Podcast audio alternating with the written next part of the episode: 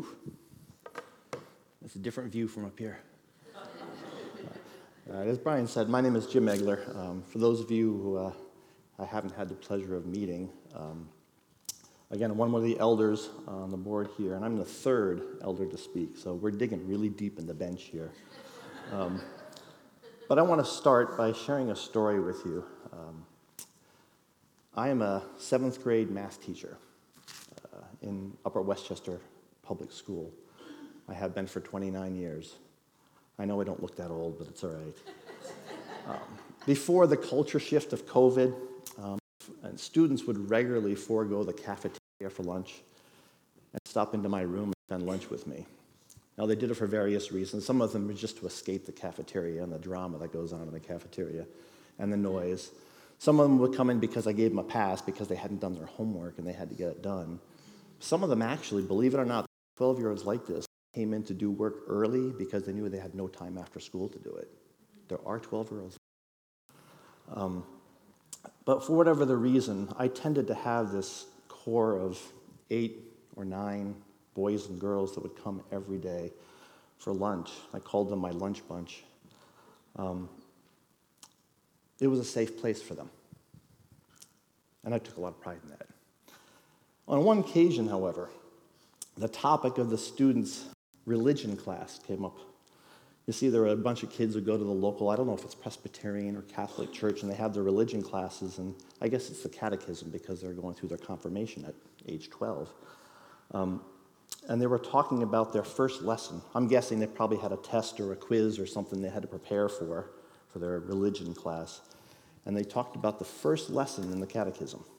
Now, quick question Does anybody know what the first question was? Because I know some of you went through it. Does anybody know? You can say it out. Adam, what is it? What is the chief end of man? All right, kind of, yes. What is the purpose of mankind? That's a really deep concept, isn't it? For a 12 year old in particular. It's kind of like, what is the meaning of life kind of question. Um, pretty critical worldview concept and fundamental for everyone, but for too many in our community and everywhere we go, there is no purpose, there is no meaning. I was sensing a God moment approaching for myself, but in this public middle school where talking about God and religion is kind of a no no. Um, but if they ask me questions, I can share. Um, and I sensed that coming. Um, so they were talking about this, and of course, they had to go over the answer here. Now, quick question Does anybody know the answer? Do you know what the purpose of mankind is? Oh my gosh. Yeah, you planned. That's very good. I didn't, I didn't put them up to this, but good. Okay? The purpose of mankind is to glorify God and to enjoy Him forever. Amen. Yes? They knew it. They were ready for their quiz. Um, but a few other students were overhearing this who were not to be part of the catechism. They were Jewish students. Now I have a large Jewish population in the area. and I was like, oh, maybe this God moment is going to turn into more of a peacekeeping mission. I wasn't sure where this was going to go. but God did intervene. My Jewish students shared some of what they were learning. See, they were going through religion classes as well. As 12 year olds, they were meeting with their rabbi, learning to speak Hebrew, or at least to read it, because they didn't understand most of the time what they were reading in Hebrew. Um, but their rabbi was actually going through some similar questions with them, the meaning of life kind of questions. And they were uh, the Shema prayer, uh, which is found in Deuteronomy. And their ears perked up and said, Well, we have a different perspective. Or is it really different? So if you know the Shema, that found in Deuteronomy 6, um, it's actually quoted in the New Testament as well. It's part of the Gospels young ruler comes to Jesus and asks, How do I inherit eternal life? And Jesus' question to him, true Jesus' uh, methodology is to ask him a question is, Well, what does the law and the prophets say? He says, And do you know? To love the Lord your God with all your heart, with all your soul, and all your strength. And Jesus said, You've answered well. Now, I tried to say very little in this moment because these kids were having a conversation. But I felt that I needed to guide them because I didn't want them looking so much at the differences between those two statements as much as they were just like. And that's where God intervened. Because they started to talk about the fact that glorifying God and loving God with all your heart, soul, and strength are identical. It really is the same thing. That's how you glorify God. And the prayer of the Shema really goes into more detail about how to do that. So they agreed that they have so much more in common. Not only do they have the same God they worship, but their purpose in life was very similar. Well, I know I will never forget that day, and I don't think this 12 year olds will either. It was a God moment. So, if we are to glorify God and love God as our purpose for living, what exactly does that look like? I'd like to indulge you in looking at what it looks like first to not glorify God and its consequences.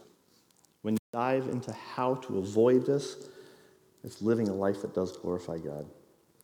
Um, let's read today's passage, and if you wouldn't mind, I'm going to have it up on the screen. Please stand in reverence to God's word. this is Romans 1, verses 18 to 23. The wrath of God is being revealed from heaven against all the godlessness and wickedness of people who suppress the truth by their wickedness, since what they may be known about God is plain to them because God has made it plain to them. For since the creation of the world, God's invisible qualities, his eternal power, and divine nature have been clearly seen, being understood from what has been made, so that people are without excuse. For although they knew God, they neither glorified God, we'll come back to that word, nor gave thanks to him, but their thinking became futile, and their foolish hearts were darkened. Although they claimed to be wise, they became fools and exchanged the glory of the immortal God for images made to look like mortal human beings. All right, you can be seated. In the first few chapters of Romans, Paul grapples with the great issues of life. How can we be righteous in God's eyes or in right standing with God? How can we live this righteous life? The reason righteousness is so important is that we, mankind, don't have it. I think the first step in coming to is, is coming to terms with that. It sounds a lot like the first step in recovery, doesn't it? You know, admitting you're an alcoholic. Well, we all need to admit something. Hi, my name is Jim. I'm a sinner. You're supposed to say, Hi, Jim. Throughout the ages, there have been those who thought that God ought to be pleased with their character. But Paul shows us in this passage how shallow that outlook is. It isn't about what we strive for or put our faith in, it's about who. In verse 18, Paul shared God's response to godlessness. That's just living as if there is no God. God's wrath ultimately will be eternal judgment, but in the present, it can be seen as the consequences we have of living as if there's no God. Paul uses an interesting play on words here. He used the words revealed and suppress. Same sentence, they're complete opposites in describing how the unrighteous cover or hide the truth. This word suppress, for those of us who are English geeks here, is a present participle. That means that it's actively being done now. We are suppressing. It's as if the world and our ungodly culture is saying, there's nothing to see here. They're sticking their fingers in their ears and saying, la, la, la, la, la, la, la, la. They know the truth, but there's nothing to see here. Does sound about right? Let's just sweep it under the rug. It's, in, it's an inconvenient truth. It's out of sight, mind. Paul continues in the next few verses to clearly make the case that we all know the truth because God's presence and his power are obvious and knowable. It reads, Since what may be known about God is plain to them because God made it plain. This implies that the suppression of God and truth is a conscious decision to hide it. We cannot feign ignorance. It's not like we can tell the police officer we didn't know what the speed limit was. We all know it. Verse 20 For since the creation of the world, God's invisible qualities, his eternal power and divine nature, have been clearly seen, being understood from what has been made, so that people are without excuse. See, the reason we cannot claim ignorance is that it's obvious. Paul makes this bold assertion that from the time God created the world, his attributes, his presence are clearly perceived. In the Greek, the word for creation is, I don't know if I'm going to say this properly, but poema. I think that's where the word, word poem comes from. It's more of an artistic thing, the creation, the expression that God painted the horizon. It's artwork, it's His creation. It's the world we live in, it's all of nature. And I want to park here for a second because this is kind of a passion of mine. I'm going to take a drink first because I get mouth.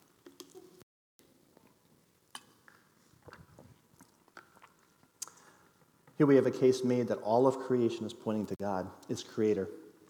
You can recall that I uh, said I was a, a math teacher. And again, I can sense some of the groans in the audience here because you probably didn't have a great experience in math, or maybe you did, but chances are there's a lot of you didn't enjoy your math class, particularly the algebra. Uh, you probably have nightmares waking up for. I'm sorry, Bob. I know you did. You're great. you taught it too. But my passion for teaching, math in particular, stems from the wonder, the beauty, and the almost mystical nature of the order and patterns of it all. It's creation. Um, I love to share concepts like the Fibonacci sequence, and I have a slide of it up here, and the golden ratio with students because of the profound intricacies and incredible correlation they have in understanding the patterns and beauty of our created world. Now, I'm not going to ask you if you recognize the pattern, because you probably should have seen this in school at some point, probably in grade. but Fibonacci didn't really discover, oh, I guess he didn't discover this. He did some experiments and recognized that this pattern happens all the time in creation. Could you figure out what the next number in the sequence is going to be? Not you, Bob. I know you know. Okay? Well, the Fibonacci sequence is built by adding the two numbers in front of it to get to the next number. So it starts one and one, so the next number is two because you add one and one. And then you get three because you add one and two. And it keeps building. It's a growth sequence. And it's a growth sequence because it really matches creation. It's all about growth. And not so much that it matches growth, but what Fibonacci realized is that if you take any numbers in the sequence and find the ratio between them, I'm getting way too geeky for you, I know. but if you divide them, the further you go in the sequence, that number gets closer and closer to something that they called the golden ratio. Maybe you've heard of that. There's a Greek letter for it, it's called phi. And the golden ratio is one of those irrational numbers that they thought was mystical, magical. Not just because it was so cool, because it showed up everywhere in nature. From the proportions of our bodies. Did you know that our torso from shoulder to hip is about 1.6 times as wide as it is? That's the golden ratio.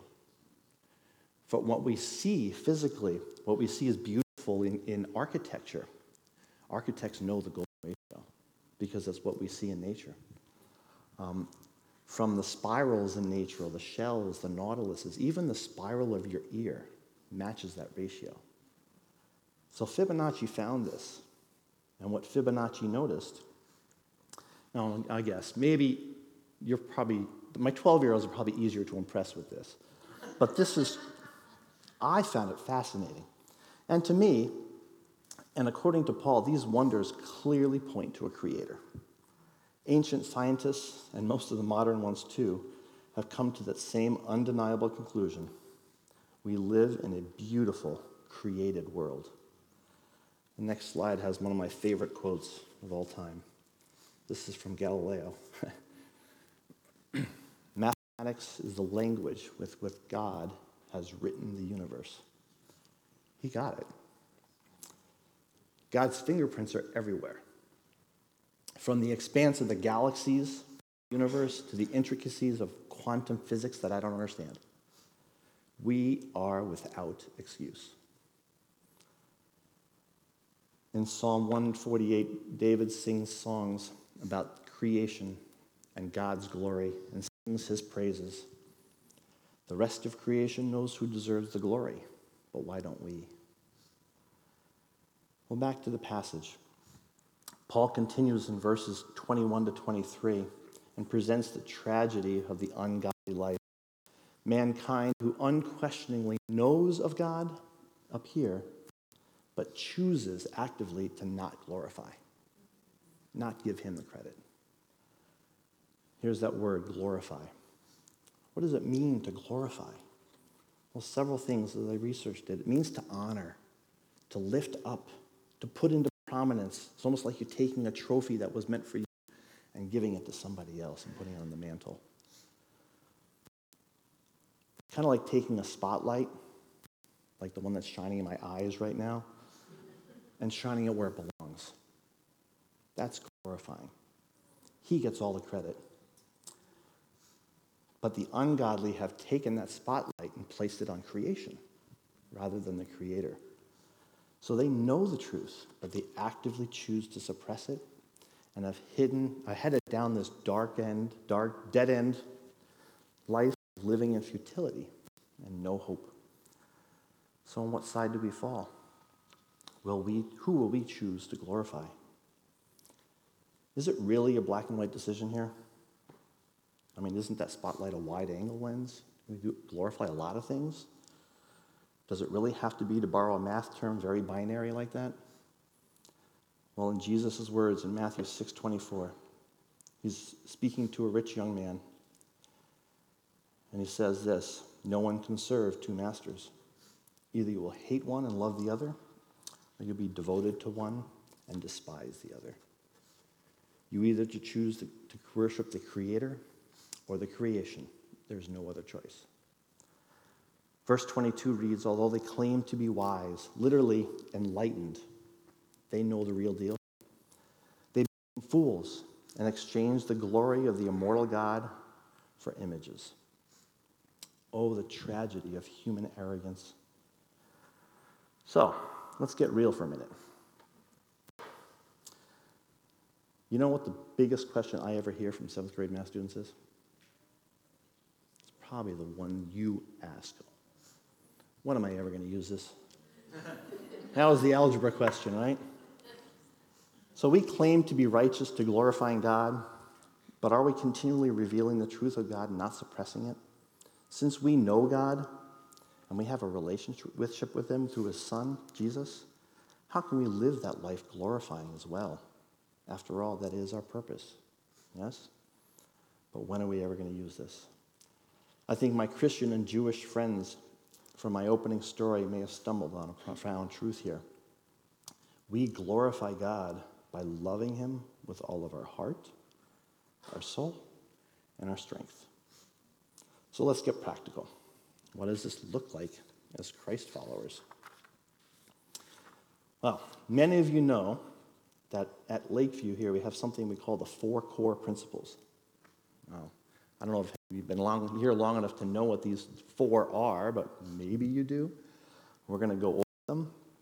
And I'm going to share them with you because they kind of show how they fit nicely with our commands to love the Lord God with all of our heart, soul, and strength. And I love visuals. Maybe this can be a concrete takeaway for you. Um, but I see these four principles fitting together kind of as a ladder, or maybe a pyramid, because the bottoms kind of build up to the ultimate goal.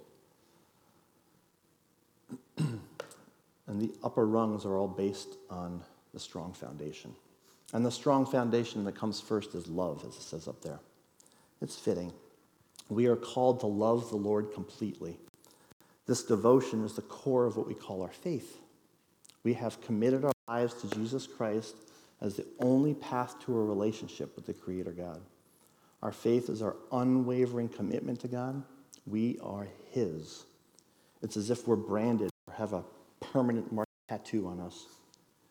We glorify God by lifting him up as the creator, our God, and the one and only one who deserves praise and thanks. That's love. Later in Romans 4:20, Paul writes about Abraham's faith and his love. It says, Yet he did not waver through unbelief regarding the promise of God, but was strengthened by his faith and gave glory to God. See, loving God with all of your heart is that foundation. It's the foundation of our faith. Second core principle is to grow.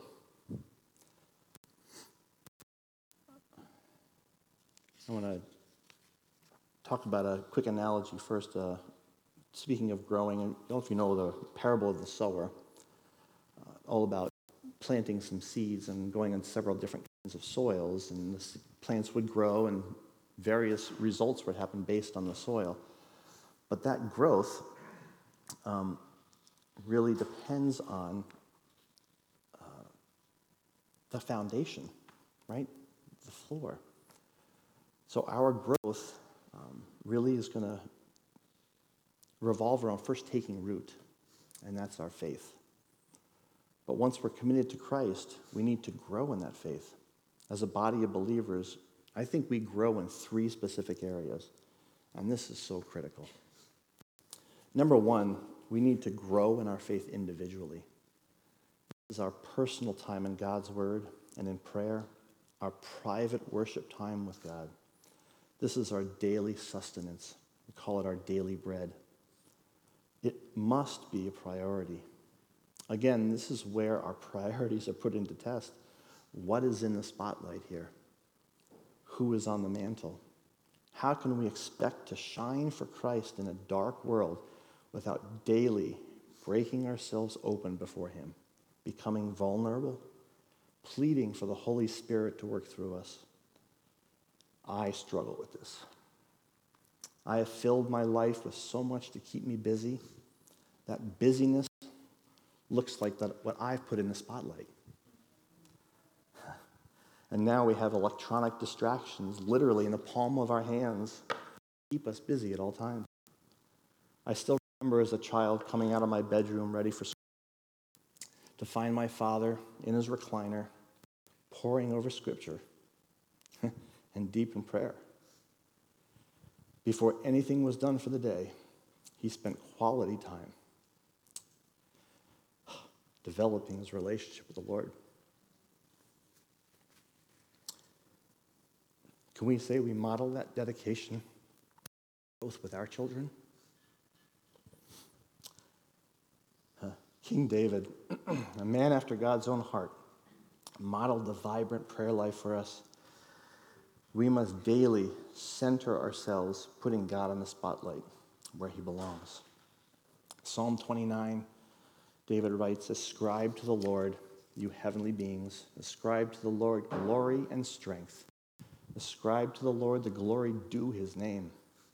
Worship the Lord in the splendor of his holiness. The second way that we really need to grow, besides individually, is in small groups. This is where we can support each other in prayer, studying God's word together.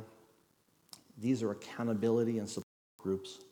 You see, we are all, all dealing with various levels of trauma, and it's critical that we find others to come alongside in our growth. I am a painfully shy introvert. Yes, I am. Just ask my wife about our dating life in college and some painful moments. Then again, don't ask her. anyway, but by the way, today is our 33rd anniversary of our engagement. Yeah, being the math geek I was, I got engaged on August 8th, 1988. All eights.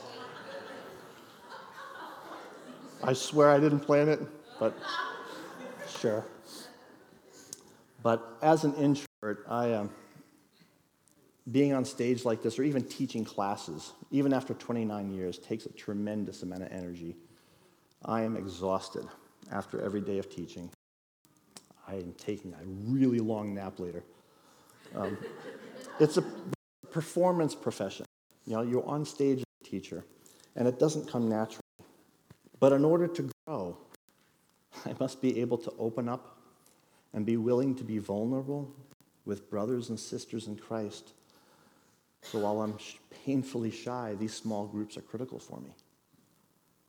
Um, I need to be faith, and all of us do. Gathering in these groups, we call them life groups here at Lakeview, is another opportunity to challenge our priorities. Is this critical for our growth? Absolutely. So why do we push it aside? Are we too busy? What gets in the way? Is there something else in the spotlight? Again, what are we modeling for our children?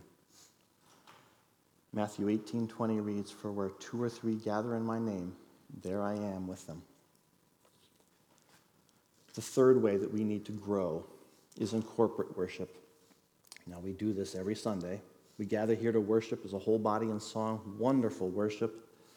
Um, it's where our soul can rest in His presence and hearing from God's word. For those of us who'd rather hide in the background, like me, like usually back by the soundboard, um, this is really comfortable, right? But worship is critical, yes, but it's not enough. You remember, I want to go back to the parable of the sower. You know that seed that was thrown on the rocky soil? It took root, but it didn't last, did it? Because that soil didn't foster growth. All the pressures of life, the temptations of life, it eventually just withered. We need our best soil to foster that growth. And our best soil is making sure that we glorify the Lord in growth individually, with small groups of people who can support us, as well as corporately. Pastor Brian um, shared several messages from Revelation, and this corporate worship was a big part of it. And I was struck by the priority placed on glorifying and worship. Revelation 5:13 is one of my favorite passages. It says, "Then I heard every creature in heaven and earth and under the earth and on the sea. That's all of creation, folks. And all of that is in them singing, To him who sits on the throne and to the Lamb be praised and honor and glory and power forever and ever. Amen. This is loving God with all of our soul. The third is to serve. We strive to glorify God in our actions by serving and caring for each other in the body of Christ. I know you heard a sermon a few weeks ago by the other Brian, Brian Pfeiffer, about parts of the body and using your gifts and serving each other and for the purpose of building up the body. A caution, though, if we choose to serve only and don't take care of the foundational things that we need to do, that's kind of like just putting ourselves in the rocky soil. You're just going to burn yourself out. Dare I say that, like an idol, keeping busy. Serving is a natural next step, however, in the foundations of love and growth that are in place. Now, if you're new, the next slide, um, you want to get to know more about us and how to plug in, whether it's in your faith, how to grow and getting involved in life groups, or even where to serve, there is a sign up for Starting Point on August 29th. Be a great place for you to investigate that and take a look. Um, for those of you who are not so new and don't need Starting Point, I want to put an advertisement out there about serving. We really do need people to serve. Um, there's a phone number up there, and you can text the word serve. My wife wants to tell you about children's ministries, but there's a lot of things that we can do to plug in and serve the body of Christ on a Sunday morning or during the week. 1 Peter 4 10 to 11 reads, Each of you should use whatever gift you have received to serve others as faithful stewards of God's grace in its various forms. If anyone speaks, they should do so as one who speaks the very words of God. If anyone serves, they should do so with the strength God provides, so that in all things God may be praised through Jesus Christ. To him be the glory and the power forever and ever. Amen. This is glorifying God with all of our strength. Now we do have a fourth. It is a f- core four, yes? And the last is called reach. This is our heart's desire to shine, to to a dark, lost, and hurting community. To reveal the truth and the good news, not suppress it. The gospel account of the young ruler I mentioned earlier shares the second half of that path to eternal life. It wasn't just loving God with all your heart, your soul, and your strength, was it? Said the second was to love your neighbor as yourself. The gospel, which means good news of a fulfilled life through a personal relationship with our Creator, through the work of His Son, Jesus, must be shared. We, as part of God's creation, are called to glorify, to reflect the awesomeness of God. We need to be that light on a hill. When we have and live the righteous life, glorifying God, we will have no choice to shine with His glory and be able to point that spotlight where it belongs. Yesterday, I was scrolling through Facebook, just being busy, and I came across a quote, and I want to read it to you. This is a post by a very wise 19 year old. Let me start off by saying what an honor it is to be able to represent not only my country, but also the kingdom of God. What I have in Christ is far greater than what I have or don't have in life. I pray my journey may be a clear depiction of submission and obedience to God, even when it doesn't make sense, even when it doesn't seem possible. He may and will make a way out of no way, not for my own gratification, but for His glory. I have never seen God fail in my life, in anyone's life for that matter. Just because I may not win every race or receive every one of my heart's desires does not mean that God had failed. He is perfect. And He has prepared me for a moment such as this, that I may use the gift He has given to me to point all attention back to Him.